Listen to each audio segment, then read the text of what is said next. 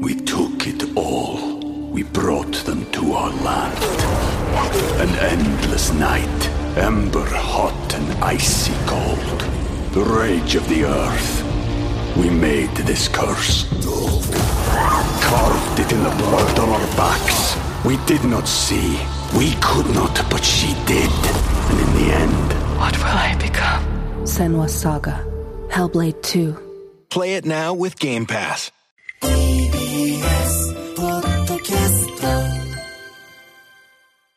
月曜から遊び話。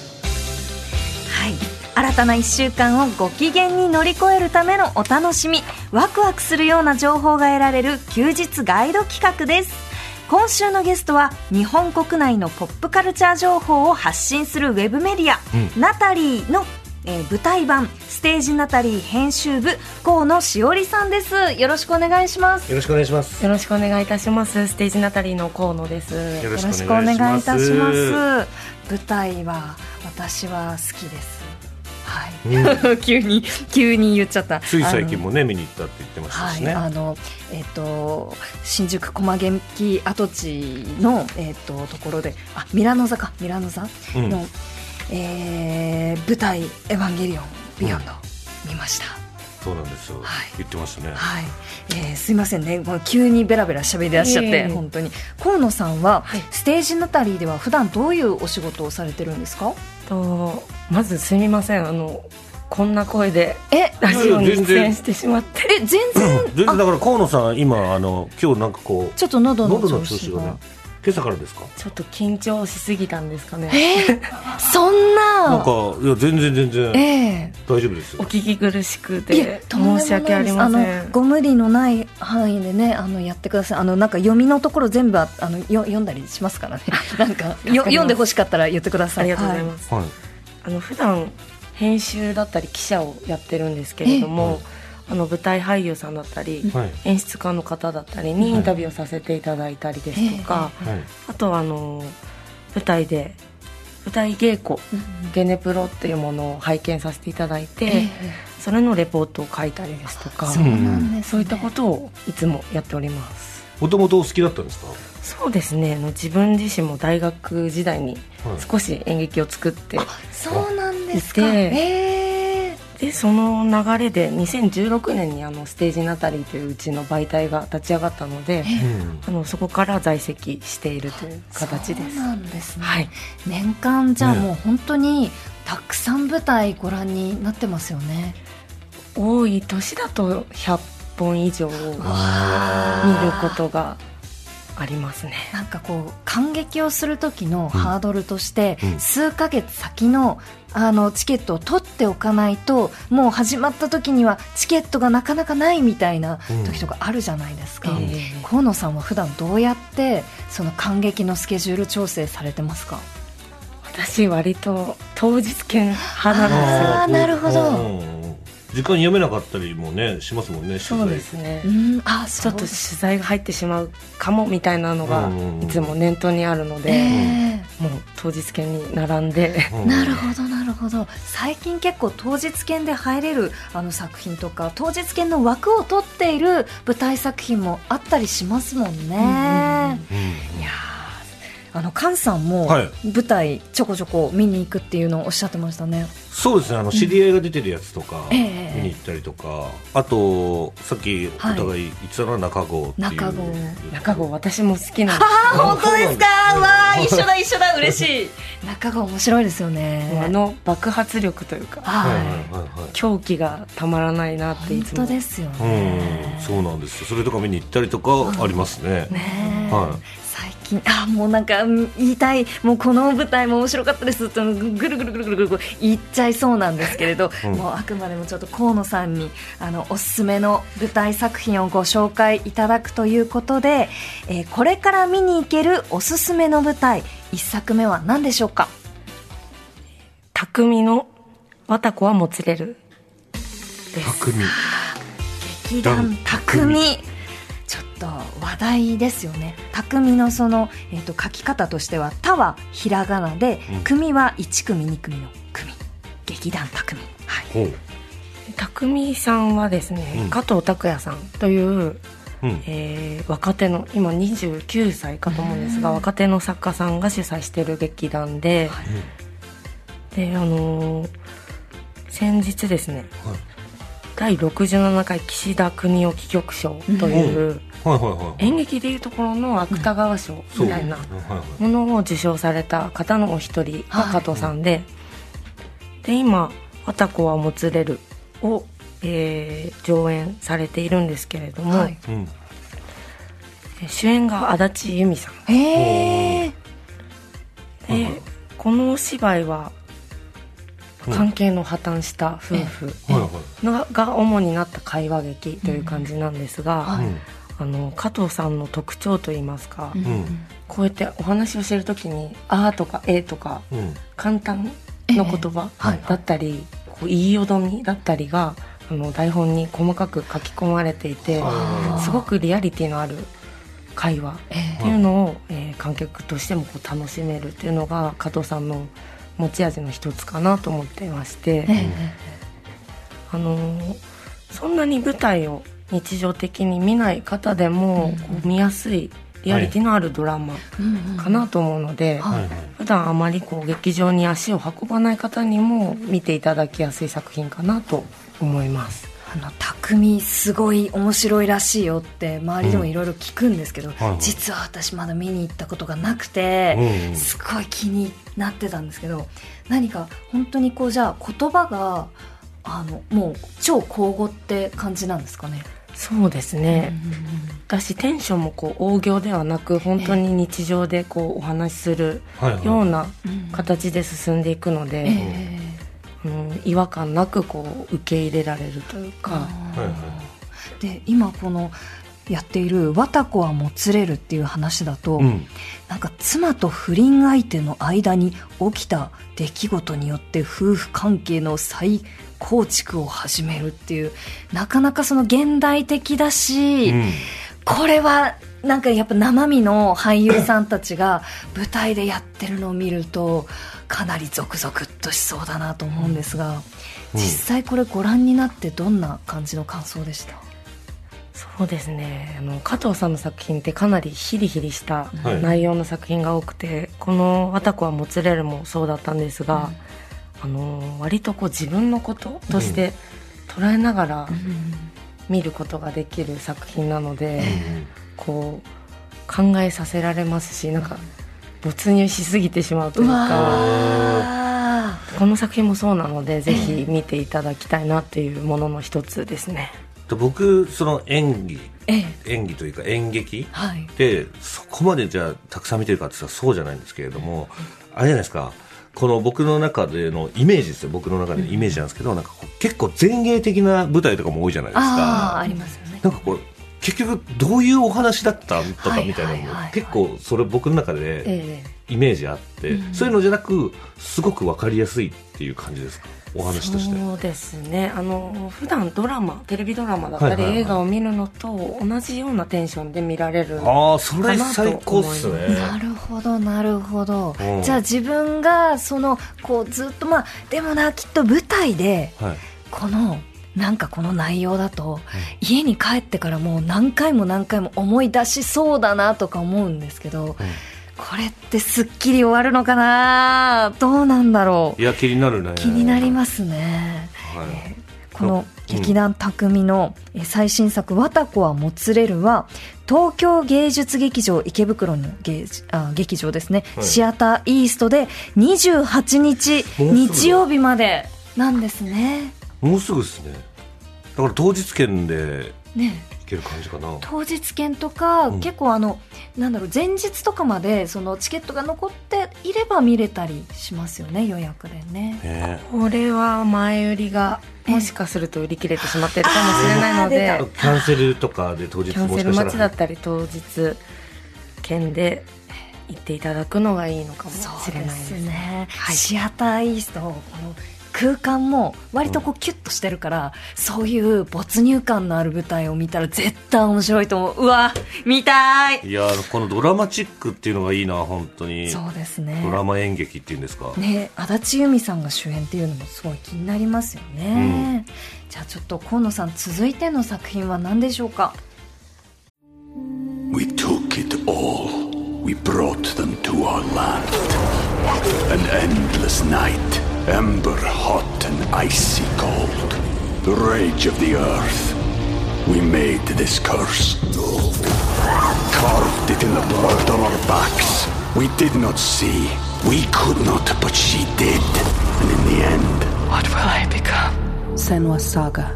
Hellblade 2. Play it now with Game Pass.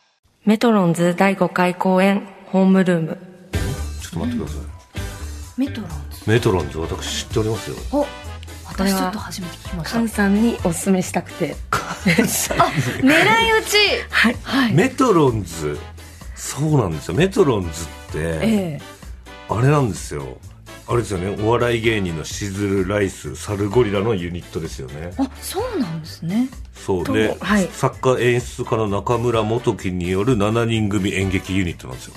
これ僕全部同期ですからね。そうなんですね。そう、お笑いのユニットですね。えええメトロンズ。これってメトロンズさんの作品って河野さんどんな感じの劇なんですか？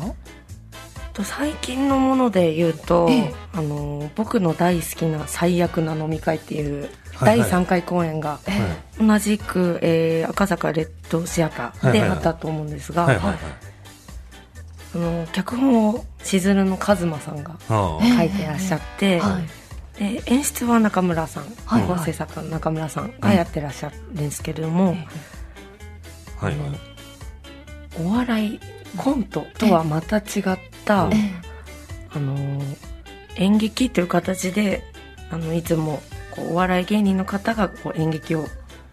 ガチンコでやられるっていうのがメトロンズなんですけれども、お笑いの舞台で鍛えたこの笑いの間というか、あやっぱりちょっと演劇の間とは少し違うような、うん。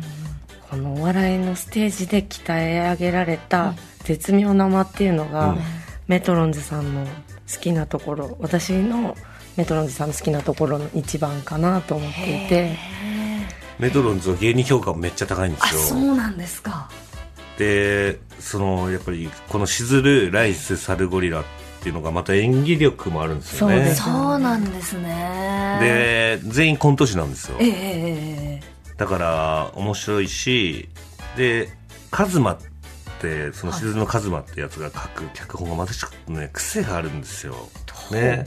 たどどういう感じでさっきあの紹介していただいたそのえ僕の大好きな最悪の飲み会っうん。ていうのもタイトルだけで気になりますけど今回のその舞台ってどんなお話なんでしょうか？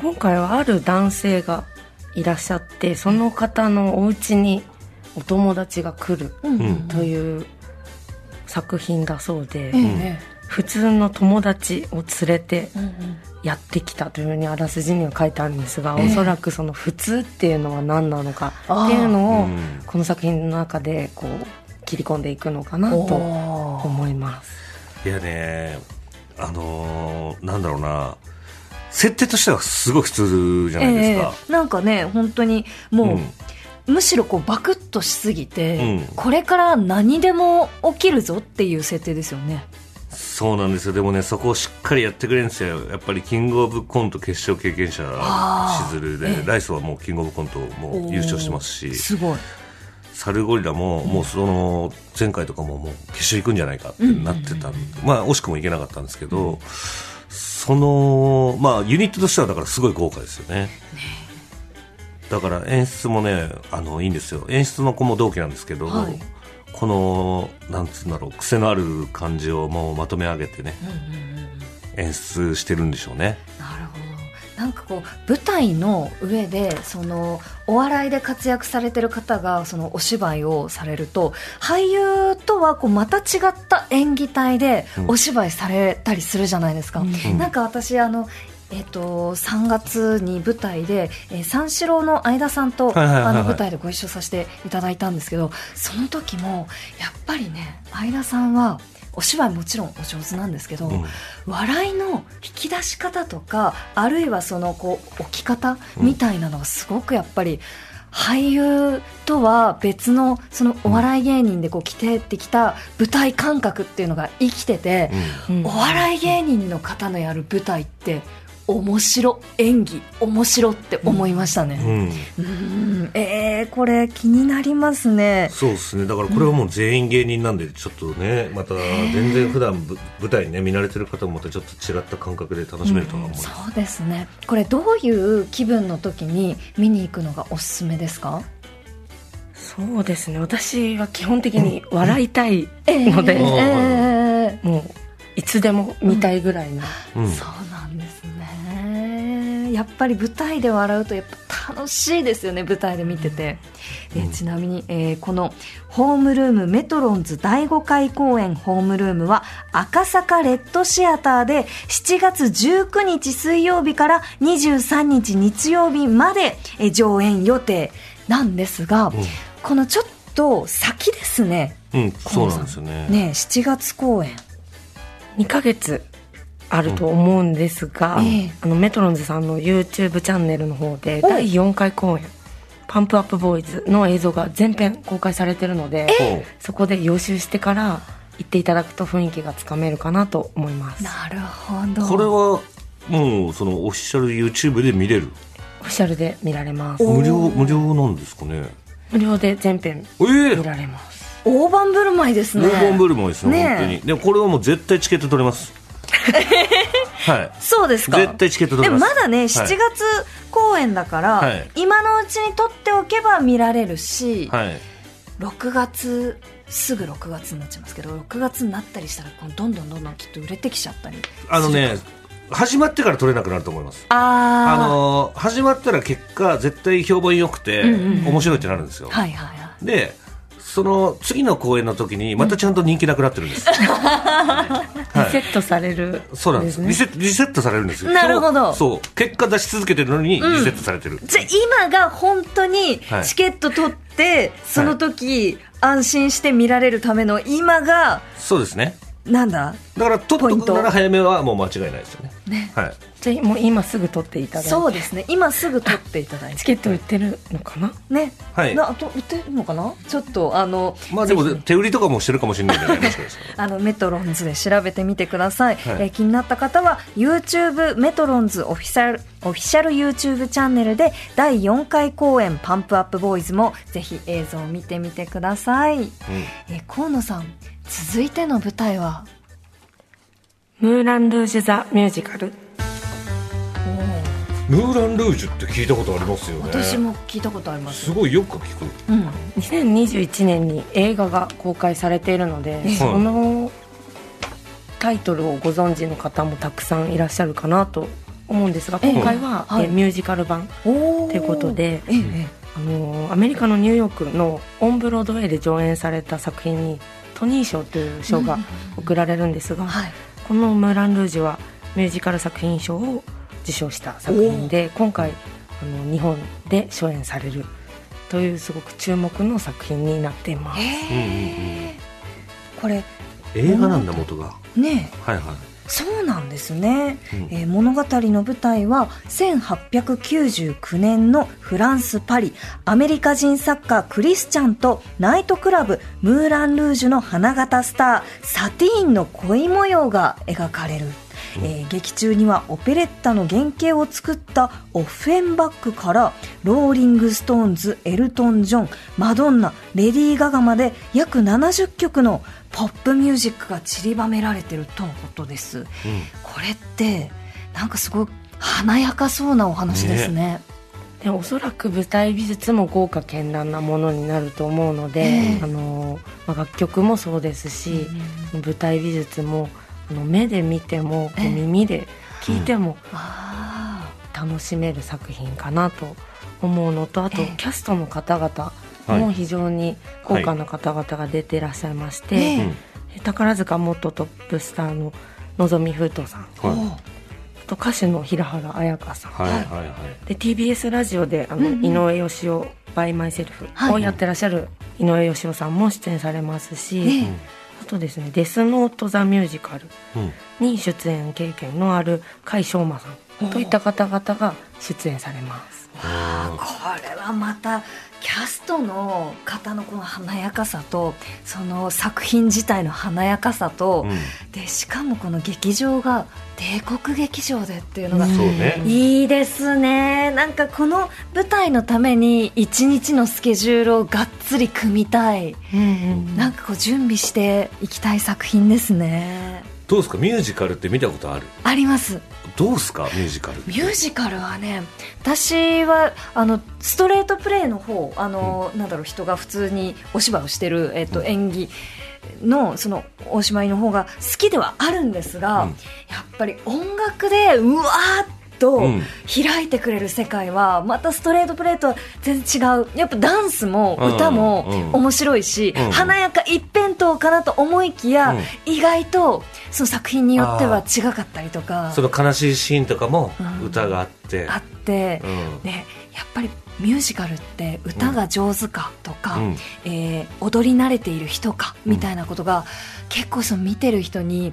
ダイレクトに伝わるじゃないですか、だから見る方もちょっとこう姿勢を正して見るぞっていう気持ちで。で、あんまり普段ミュージカル見ない人でもこうだらっと言っても、うん。うわってちょっとこう引き込まれちゃう。引き込まれちゃう、うん。やっぱ歌の力ってすごいなと思いますね、そっかだからその僕はねあの映像作品でしか見たことないのかなミュージカルって、ええええだから生の舞台のミュージカルってその見たことなくてどんな感じなんだろうと思って、私あのさっきもおっしゃってましたけど、帝国劇場っていう、うん。うん。日本でまあ一番大きいと言っていいミュージカルの劇場なんですけれども、これが2025年に建て替えでえ？休館になってしまうのでそうなんですか。もうその前にぜひあのあ。帝国劇場に行ってこう劇場体感していただいて、背筋をピッとした状態であの綺麗なお召し物とかをして、えあーミュージカルをうん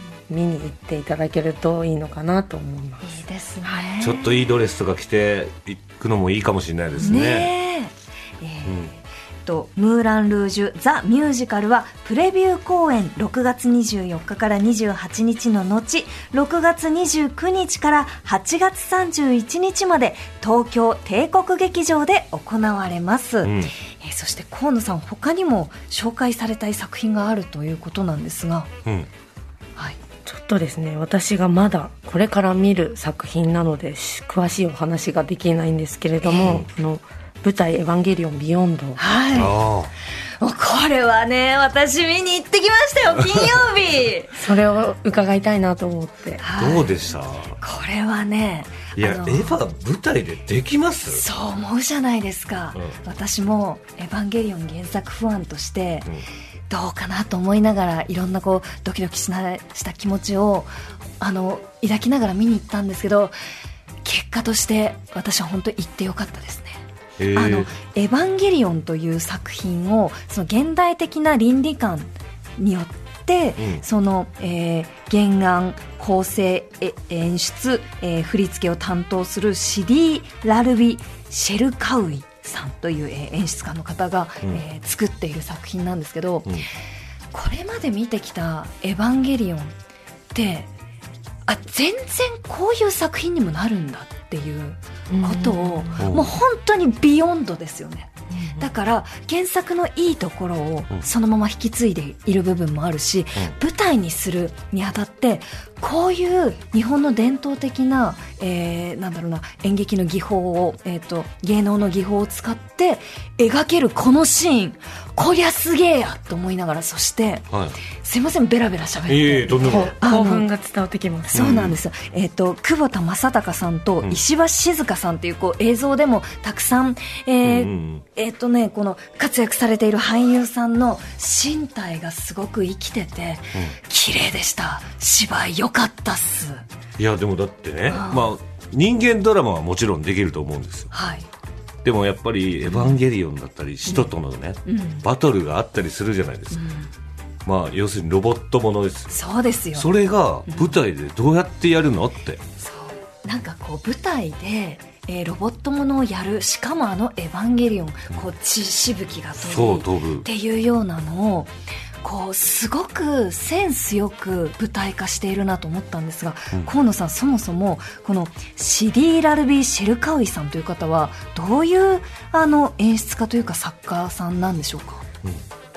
リスナーの皆さんに親しみのある作品でいうと、あの浦沢直樹さんの漫画の「プルート」を舞台化された方で、その時も、えーかなり身体表現ダンサーさんですとかうん。の力を借りて、えー漫画を舞台化するっていうのをされた方なので、うん。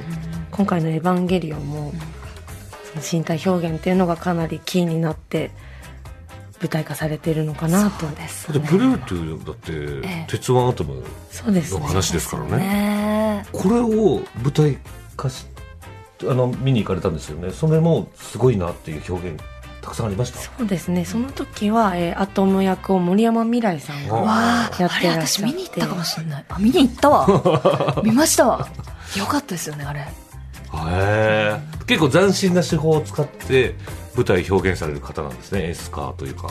そうですね。あのこちらも菅さんにぜひ見ていただきたいぐらいのその割とこうコンテンポラリーのダンスというかはいはいはい表現が多いので、あのそういったことをまだ見たことがない方。僕ないですね。あのーぜひ触れていただきたい作品です。そうですね、なんかもうちょっとネタバレになりそうなんですけどとりあえず舞台装置の作りの緊張感とそこの上に乗った人の身体のこの緊張感がめっちゃいいんですよ、へー。それがこうねあの上演あの二幕ものなんですけど、これ言ってほしい。めちゃくちゃ面白いんだろうな。よかった。すいません。河野さんありがとうございました。ありがとうございました